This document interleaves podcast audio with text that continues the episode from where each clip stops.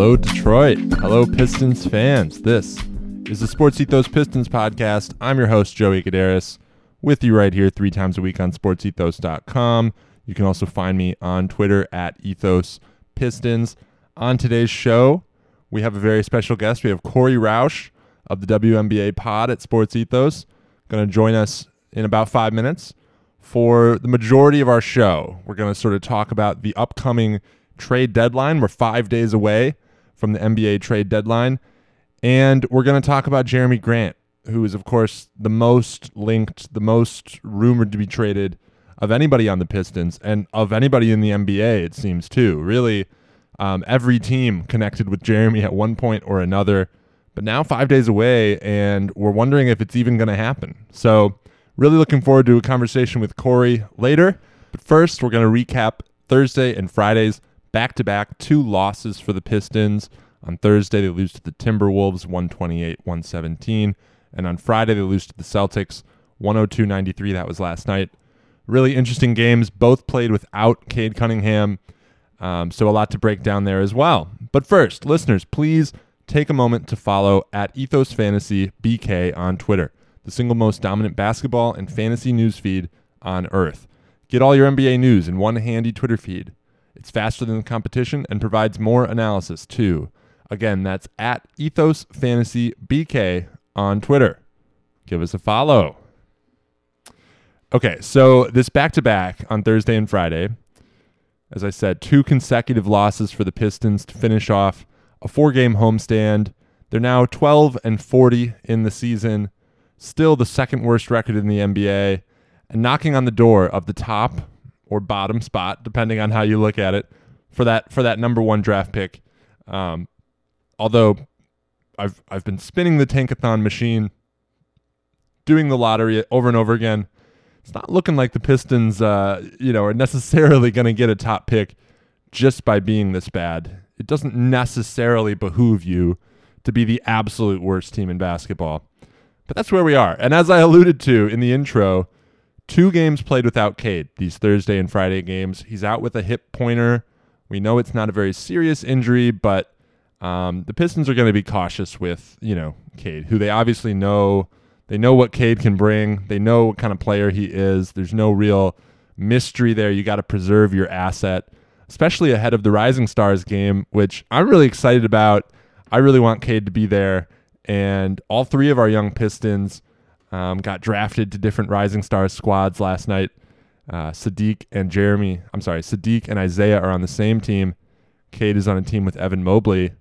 Um, really curious how this is all going to go down. I think on the last pod, I said it was a four like mini teams, four four players per team. I was wrong. It's four teams um, with like eight players each. So um, yeah, I think it's just going to be like scrimmage. I think it's just going to be some fun basketball. But anyway, let's get to these games. On Thursday against Anthony Edwards and Karl-Anthony Towns of the Minnesota Timberwolves, the Pistons lose 128 117. The Pistons started Cory Joseph, Roddy McGruder, Saddiq Bey, Jerami Grant, and Isaiah Stewart. So for me, straight away, I'm sad for Killian Hayes not to get a start here and only to play 20 minutes in the game. Also very disappointing. Um, Rodney McGruder, who of course started at shooting guard, had six points in 17 minutes. So not exactly the impact you might have expected if you were Dwane Casey inserting Rodney McGruder in the starting lineup. But he hits two threes. That's exactly what he was there to do.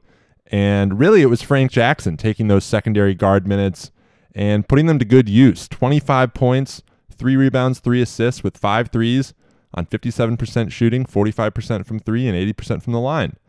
He would end up the high scorer on the day for the Pistons. And this is Frank's fifth straight double digit scoring game. So even though uh, M- McGruder starts, it's Frank that gets the most of those minutes and does the most with them. And so that's really interesting. We, we, we've really seen a hot streak here from Frank really as a shooter, right? Not doing a whole lot else. I do like him as a prospect and an athlete. I think he's a versatile player, but the Pistons need a guy to knock down threes. He did that here.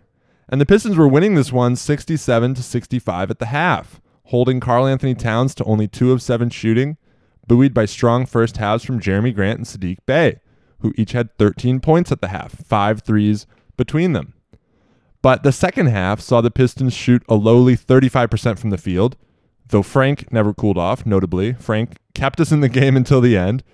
But it was the T Wolves stars that got it going, and both Ant and Cat had 13 points in the second half. So in the end, it's a game the Pistons were more or less in the entire time, and it kind of slips away at the end. And I think the number one takeaway is we really missed Cade. You know, we really missed a closer, a go to scorer, just a guy to kind of put us over the edge there. There's really no way we can beat Anthony Edwards and Karl-Anthony Towns without our star, right? Those two guys are, are some of my favorite players in the league, huge stars, um, and they have big games. So going on to the Celtics game on Friday, that was last night. Quite a different story from the Timberwolves game, not particularly close at any point. And I think the headline here that really encapsulates it the Pistons had 31 points at halftime. It was 46 to 31 at the half, which honestly, 46 points is not bad. Uh, if we're holding the Celtics to only 46, that's pretty good. But of course, 31 points is abysmal. Teams will score 31 points in a quarter pretty easily. So, you know, the Pistons at the half were shooting 29%, had no answer for the Celtics big man duo of Rob Williams and Al Horford. Williams had a ton of blocks in this game. Um, those guys were six of six from the field in the first half. And we were just giving the Celtics every opportunity to score. Couldn't get second chance points, couldn't get rebounds. Um, I had this game on. I saw how horribly it started. You know, I thought, oh, I'll wait to see what happens when Killian comes in. And then the second unit looked awful. I mean, the worst the Pistons have ever looked. Um, just, like I said, giving the ball back to the Celtics, handing it to them. Um, so I, I admit I walked away from this game for a little bit. I came back at the half. I saw that score, and again, it's like, man, we needed Cade. But also, you know, that means the second half of this game was um, more or less garbage time, right? And we saw Killian Hayes play a little bit more, which I like to see. And the Pistons actually outscored the Celtics in the second half to make the final scoreline relatively respectable. The Pistons changed the starting lineup again in this game, swapping Rodney McGruder for Hamidou Diallo. And Hami had a big game. We know Hami mops up garbage time like nobody else. And of course, without Cade, he took some of the primary creation and ball handling duties, finishing with a line of 21 points and 14 rebounds with a steal and a three. He made that three while only wearing one shoe. Um, he wore one shoe for like two minutes of this game. It was pretty incredible. Um, Saddiq finishes with 21 points and four threes on 35% shooting. And Jerami put up a stinker 10 points, three rebounds, and three assists in 25 minutes. But there were a couple of bright spots for the Pistons here. One, Isaiah Stewart grabbed 17 rebounds in nearly 33 minutes of play. So that's huge for Isaiah. Only three personal fouls. You know, that's very much outside of his norm, both of those things 33 minutes, three personal fouls. You love to see it, though. I'm not sure what changed. Uh, maybe the refs are just being a little kinder in a game that's so clearly out of hand. But Killian Hayes, he's my real star of the game for the Pistons here. And I did watch the second half, and I thought Killian was really impressive. Killian finishes with a line of 11 points, five rebounds, five assists, and two blocks with a three and 45% shooting on 11 attempts in only 23 minutes. So a lot of things to like there. First of all, 11 attempts um, you know, Killian is is used to taking six shots. So I've been saying all year, why can't he just take 10 shots? Why why can't he just take more shots? Force him to take more shots. It doesn't matter how ugly the shots are. Um, he needs reps. And you know, they're getting less ugly. It's getting more um, like you actually expect Killian to finish off some of these drives. Um, and to drive in the first place and to take that space when it's given to him. Um, Killian just I, I, I still think there's so much upside in him. Um, hopefully he can continue to play more minutes. Over the last three games before this game, his minutes were you know 20 minutes or less, so that was really discouraging for me.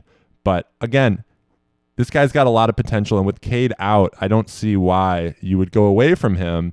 Um, because I really think that can be bad for his confidence. And we know that Killian struggles a little bit uh, with the mentality side of the game. Um, so coming up next, okay, so I just summarized those games. They were they were more or less outliers.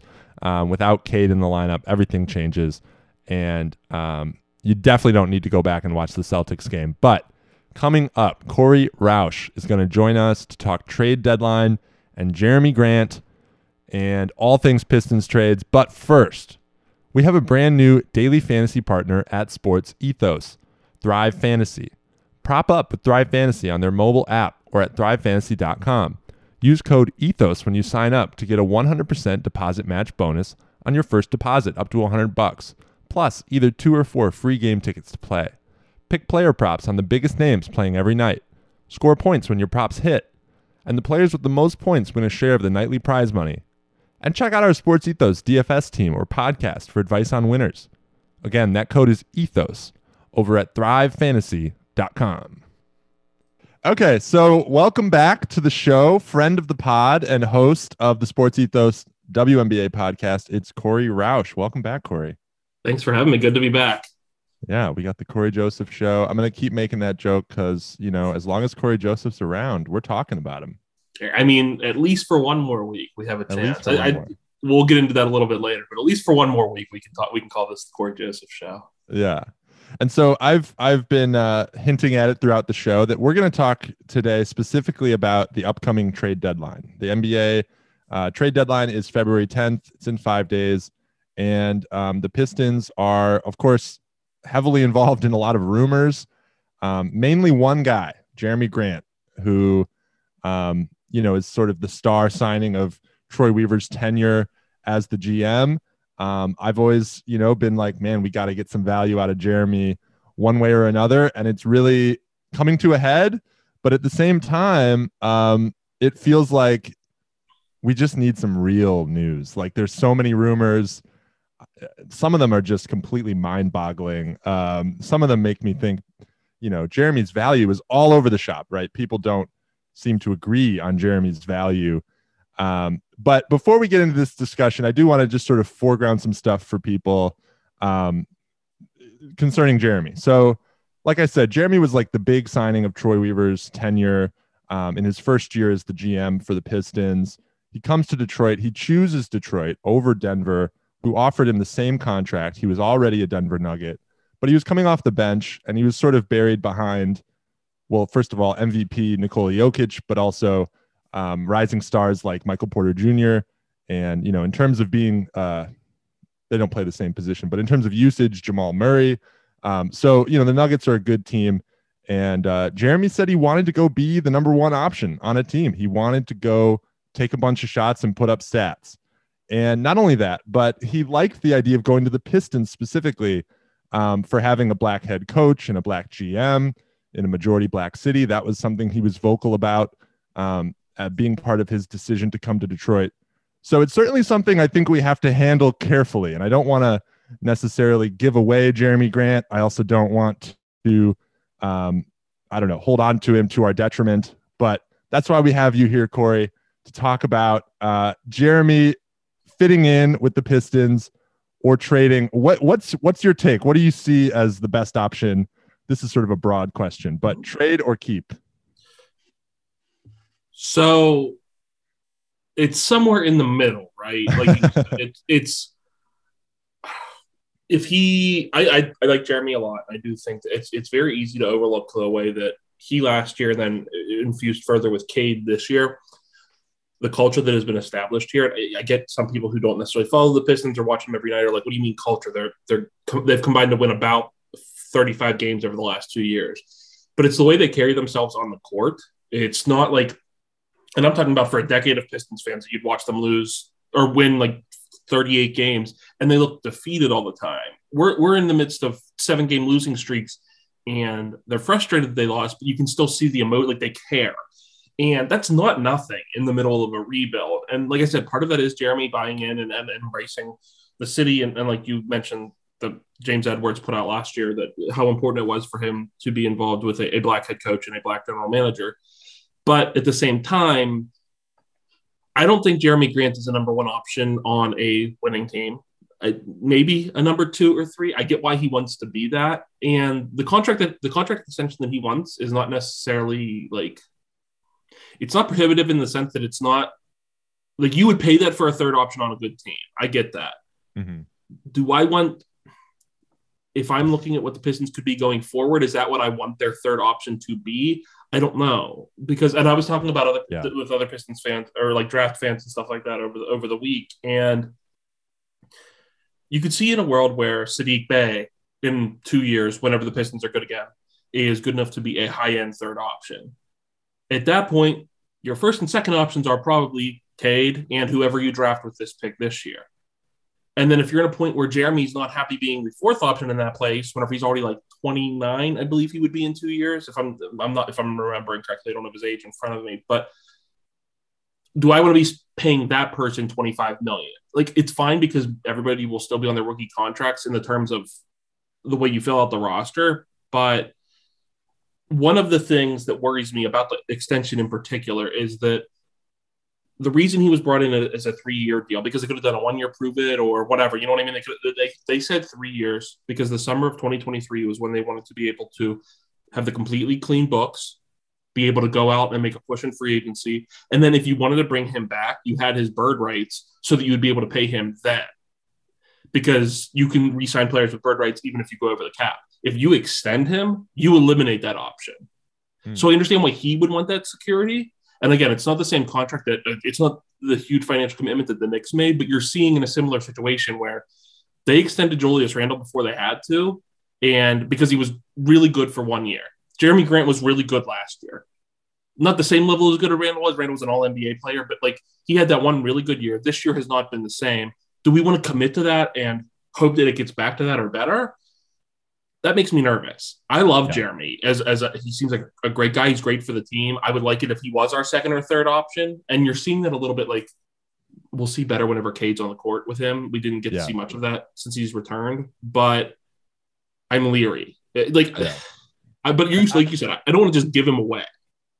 I, I see why you're in the middle. I mean, you've just laid out exactly why we're kind of in the middle about it. Um, so you're saying so for our for our listeners, he's in his second year of the three-year, sixty million dollar deal. Mm-hmm. Um, you've mentioned the four-year, hundred million dollar deal is sort of what he's looking for in an extension, or you know, I guess if he were to get traded, whatever team he signs with um, might want to.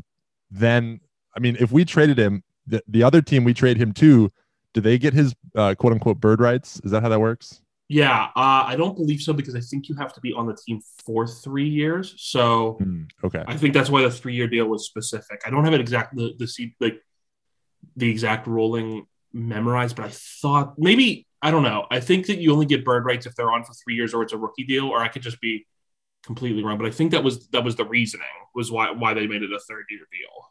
That makes sense. That that sounds about right. I'm so bad at the um the part of 2K manager mode where you have to do the contracts in the off season. I, I always mess up there.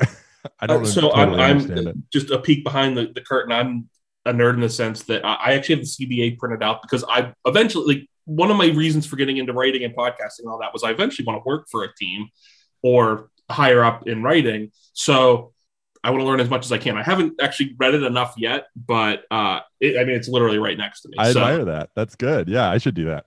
So but, uh, you, he but just for clarity, he said he wanted yeah. a four year, one hundred and twelve million dollar extension, which is roughly twenty eight million dollars a year, which is not. I mean, it's only eight million Getting more up there now, but like.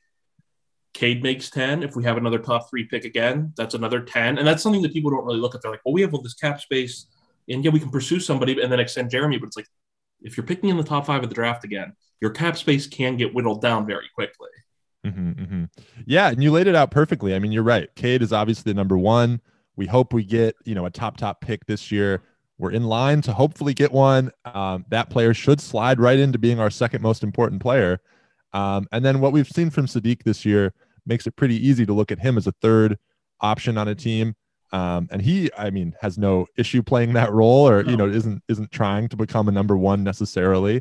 Has not said so publicly. I mean, I, that that's part of what I think is so funny about this is you know this narrative about Jerami wanting to be a number one option, um, because I just don't know exactly how real that is. Um, because like you're saying, like we we saw first option Jerami last season with the Pistons, um, and I, I have some of his averages on this uh, my notes app here. So in 2021, Jerami Grant played 54 games for the Pistons, 34 minutes a night. He averaged 22 points, four and a half rebounds, two and a half assists, a half a steal, and a block with two threes on 43%, 35% from three, and 85% from the line. Those are those are pretty good. Yeah. pretty pretty yeah, good. Borderline all star numbers. If, yeah, that's really good.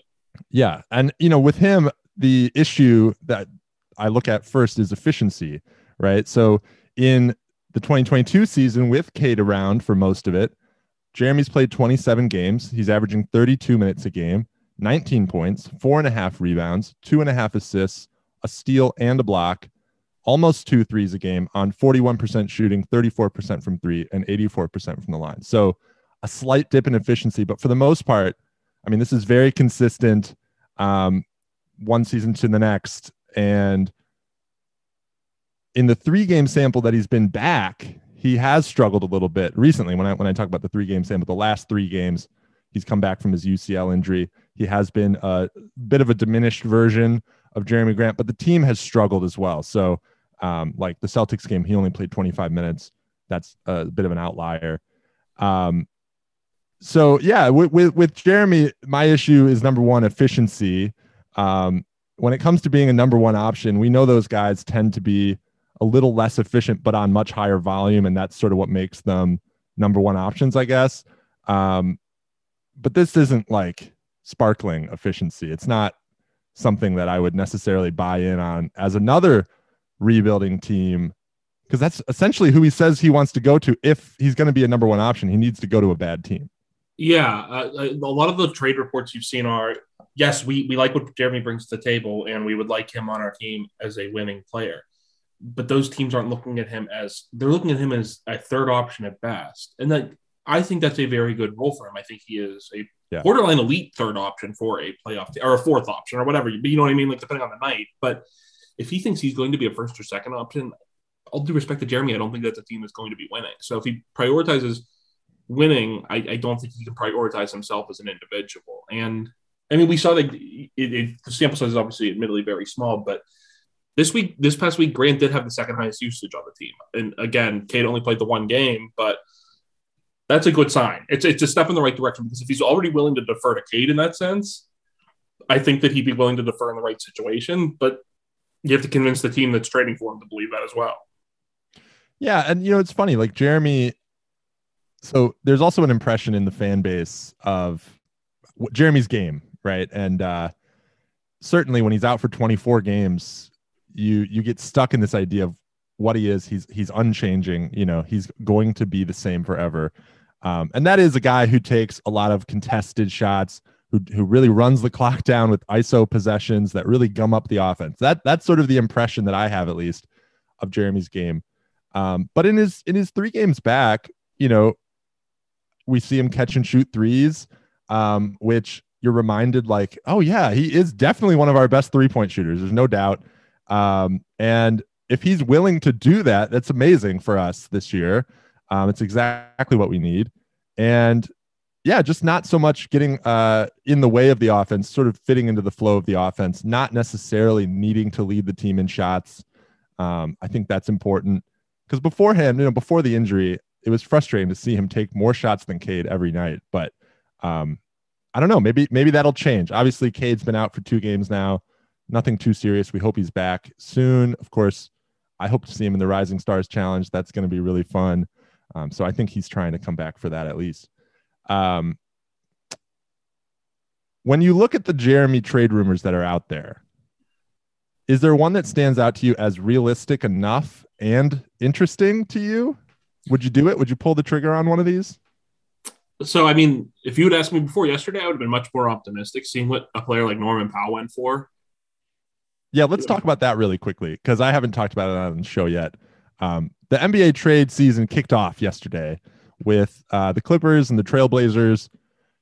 Uh, I mean, the reaction to this is that the who is it? The Blazers were just dumping essentially good players, like yep. valuable players. Norman Powell is as valuable a scorer off the bench as anybody in the league. Well, he's a starter, but you know he's as valuable a scorer in that role. He's a role player, but uh, as anyone in the league, and you know more so than Jerami as a scorer. Mm-hmm. so and, and that was him. also. Oh, go ahead. Yeah.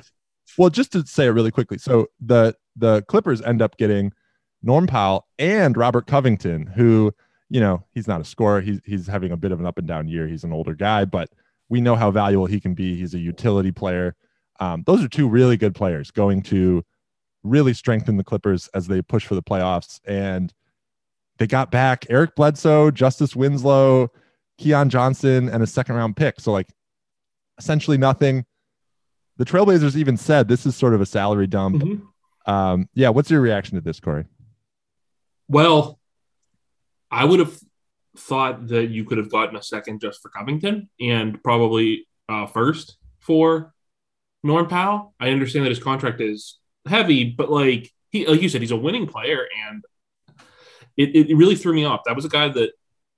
So before Dame was rolled out for what, like he's not rolled out for the year at this point, but he's been out a while, and I, I don't think he's going to be rushing back for a team that looks like they might be going in the tank Right. that was somebody that if they had that Jerami Grant was connected to, like them as a suitor earlier in the season, and on one of the swaps was a Norman Powell, and I was like, oh, that's not it's not what I want because it's a more win now move, but like it, it, it put the valuation of both into perspective for me, right? Right. If that's the valuation, I don't know that I want to trade Jerami because I don't want to take on bad salary just for the sake of a trade, right? Um, some of the other like it just depends. Like if if I, I've seen that we've been connected to Atlanta, and if, if they're really that frustrated with John Collins and and the salaries fit, I'd do that immediately. I think that John Collins fits that specific need that this team has for a vertical threat that we just don't have on the roster. Yeah. Uh, I, I've long been a, a, fan of Patrick Williams, and I, I don't think the Bulls are going to do that. But like that's been a trend for the last month. I don't think that's going to happen, but I would like that one. One that I've there's two more that I've seen thrown out just a little bit that would garner a little bit of interest from me. Um, and it's it's they, don't play the same role as John Collins, but I've seen us connected to the Kings and maybe bringing in like a Marvin Bagley, or they were thinking about moving. Like th- there's been rumors they were thinking about moving on from Richaun Holmes, even though they just signed him. I would like either of those just because currently we have one player on the roster over six ten, and it's uh uh, uh It's hurting Luka us. Garza. yeah, Kelly. Yeah, so it's just like we have nobody big, and and you see it every game. Like you get destroyed down low because you don't even have a body to throw at them. Even if it's not like a good bot, like a, a strong defensive big man, you don't have anybody. Yeah. So that's at least mildly intriguing. And then the other one that I saw that uh, I think John Hollinger put out on the Athletic was potentially pursuing uh, Donte DiVincenzo because it doesn't look like the Bucks want to pay him. So you would take back Brook Lopez to make the money work, who's probably out most of the uh, the year anyway. I don't hate it. None of these are really like I want to do them immediately. These are home runs, Yeah. but It has to I do with like- our expectations a little bit, right? Like yeah, I feel like we've been talking because you mentioned Patrick Williams of the Bulls. Um, you know, drafted last year, so he's a second year player. We know Troy Weaver really likes Patrick Williams. Um, and I feel like when I see the Patrick Williams rumors, you know, they've been swirling forever. Um, it also involves a first round pick. Um, that guy and a first round pick, which now it's like, okay, maybe we'll just take the player. yeah. I, two, like, two I think that very. valuable. I think that's like the pie in the sky, really hoping for the best uh, outcome. Yeah. And like I'd love it, but like I don't think it's reasonable, right? right? Yeah. So it doesn't seem like necessarily any move is going to come down the pipe that like we we jump at, we we we you know pull the trigger immediately. Yeah. It's going to come down to probably you know how much does Troy Weaver like this guy we're getting back. Um, a guy that comes to mind that we haven't mentioned that I I don't think this is a real rumor, but Yeah. P- Pistons fans love uh, Jalen Brunson, and I like him too. I like him a lot. Um, you know, I I would absolutely. I mean, I'm just you know dreaming here, Yeah. I guess, but I, I thought about including him, but the, the issue I had was I'd rather just pursue him in free agency solely because like it, it would be nice to have like the, the right of first refusal and all that. That or like you would have him in the building, you'd see how he'd work, well, all of that stuff. The issue is that the money you would have to take back because of the way their salaries work is something that would extend for I think two to three years. And I don't know that I, I'm really enamored with bringing in a, a Dwight Powell or a Maxi Kleber or somebody like that. I'd, I, so I, personally, I'd rather wait until because he makes so little now that like you can't just it, it's too far away for a straight up. But I he's absolutely somebody I'm interested in. Yeah, that's a good. That's a good. You you got the salaries and the salary cap and everything uh, down. I I need to get better at knowing all how all that works. But um, yeah. So I mean, if a trade were to happen, it's going to happen in the next five days. Obviously, we we could just talk about rumors all day. We'll we'll probably end up Yeah. doing a show after, right? If it happens, um, that'd be great. Give us a lot to talk about. If it doesn't, um, you know, maybe we don't do a whole show about how it didn't happen. But is there anyone else on the Pistons that you're thinking um, could be on the move, or or you would be interested in trading? Um, like again, I don't think anything necessarily needs to happen. I would like to see them find Rodney McGruder a home. I'm not. I know a lot of Pistons fans don't necessarily love him, but for a guy that comes in and is extremely professional, it's actually been good since he um, yeah. like the trade got nixed. He finally looked like you were going to put him in a winning position, and he comes back and like he was already practicing with the other team. So the fact that he came back to yeah. stride and was like as actually performing better, I just like to see a guy like that get rewarded with maybe being able to go somewhere. Um, another trade that was floated out was a Saben Lee swap for uh, Paul Reed. So basically, swapping your G League G League star Stars. point guard for yeah. a G League star center. Um, yeah. I wouldn't like again. I, I just want to get more big bodies, so I'd like to take a, a, a, flyer on that.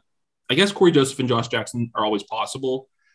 Josh Jackson's essentially out of the rotation when everyone's healthy, and he's an expiring. So if you can get literally anything for that, I'd be fine with it. And yeah, yeah, that's, yeah, that's, that's really about it to me.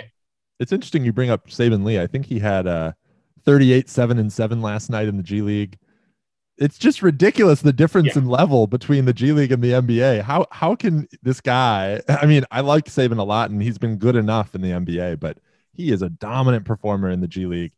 Um, just sort of shows me I don't think the level is too high there. It's higher than it was probably even five years ago, but still there's there's a, a big discrepancy. And it's, it's one of those things that like you just realize we really underestimate how good even the, the 15th men on, on basketball rosters really are on NBA rosters are because they just like they, they, torch people that are also like um, people in the G League were high level college players. Like it's not like not, no. not like stars, but like four year starters in college, and they go there and they, they're getting bodied by Saben Lee, and it's just like you really underestimate what uh, like like I said, like the last man on your roster is doing. I've never been as big of a like I just think I, I don't even think I dislike him. I think I dislike he's like the kind of guy Pistons Twitter decides to fall in love with because they've seen him yam on some people. So they think that, oh yeah, why is he not getting more minutes? And I'm just like, I don't know if it's ever really gonna connect. So but you're talking about Saben. Yes. Yeah, yeah. I, he's I like him fine, but I've seen a lot of like whenever he was getting mentioned as part of like the core four after that draft class, I was like, that might be a little bit of a stretch for me yeah, it would have been, uh, you know, a very, very good draft pick, and I, I think it is a good draft pick, second round yeah. pick, thirty eighth pick, and you know, he's by all accounts like the best G League player, so that's pretty yeah. good. Um, for yeah, for a guy we didn't really expect a lot out of, but um, I, I like what you're throwing out there. I mean, obviously Paul Reed was, I think, the G League MVP last year, so yep. no slouch there. He's a front court player. Um, he's he's one of these guys that if he were ever to get minutes in fantasy, I'd swipe him up immediately because um, he's a sort of a per-minute monster kind of guy. Um, so yeah, I mean, any any move to maybe kick the tires on a on a prospect like that is of interest.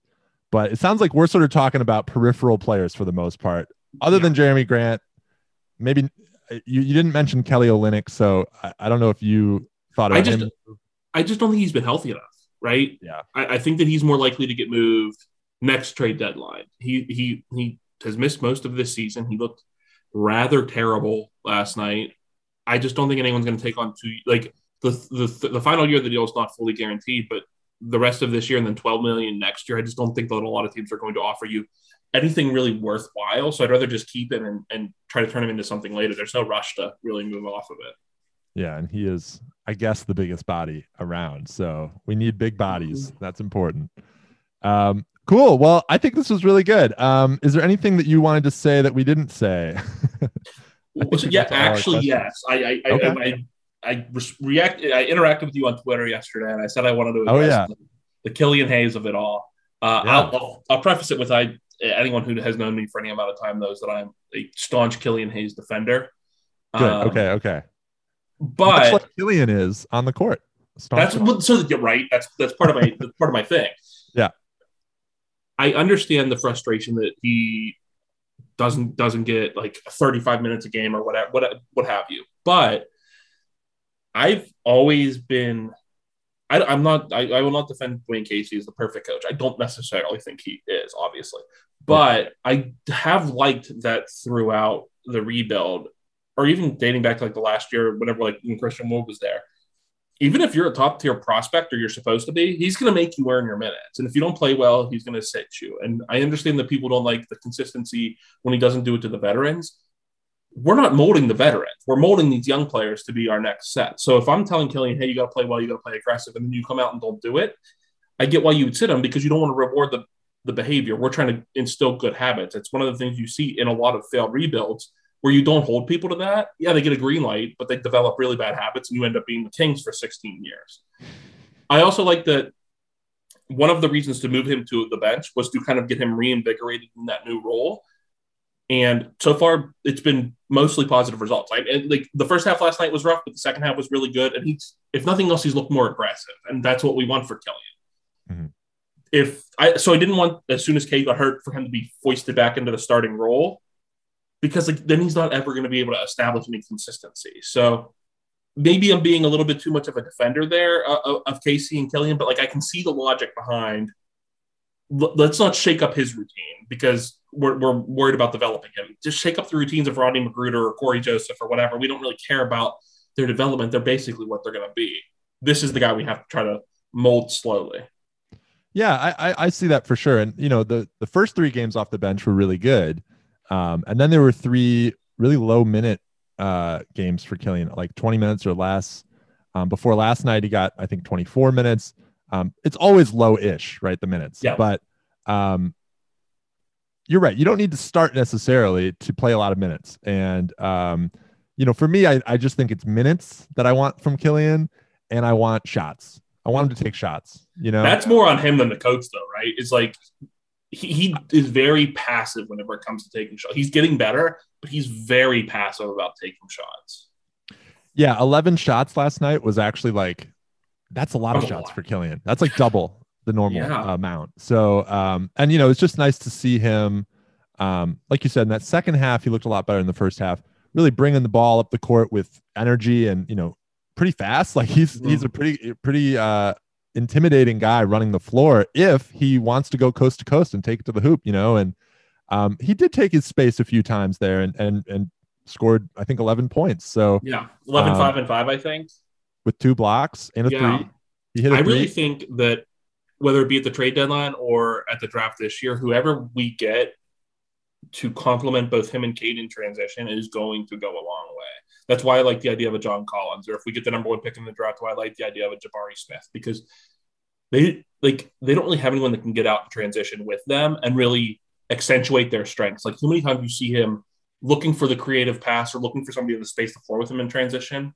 And it's Isaiah Stewart, which I love Isaiah Stewart, but like you throw him a creative pass and more often than not he's bobbling it, or he's not he he's not like like athletic enough at the rim on offense to really draw away the, the defender in transition. So they focus so much on Killian, so he's going to get a contested shot as opposed to like actually being able to play the two two man game very well. So I think yeah. he is going to be him to like it's not the same extent as Cade because I think Cade is a much more special talent, but both of them will benefit greatly from actually playing with good players. Like I mean, it comes down to as simple as that. Like the more talent around them, the better they're going to look. For sure, and I guess a couple notes. Um, one thing is the Kelly Killian uh, connection, which is a mouthful to say, in the second unit um, hasn't gone particularly well. No. um, I think that's one thing to sort out is certainly who's running the second unit. Uh, I, I think Killian should be allowed to run the second unit um, without having to play off ball and, and let, you know, Trey Lyles bring it up the floor and Kelly bring it up the floor. You know, I feel like Kelly's just been tripping all over himself lately. Um, but he's just come back from a big injury. So um, that's something to sort out. And I do think that by the end of the year, I want Killian back in the starting lineup. Um, you know, you think about last year where we like shut it down in the last month or so. I, I hope something similar can happen this year. Certainly, I love the pairing of Cade and Killian defensively.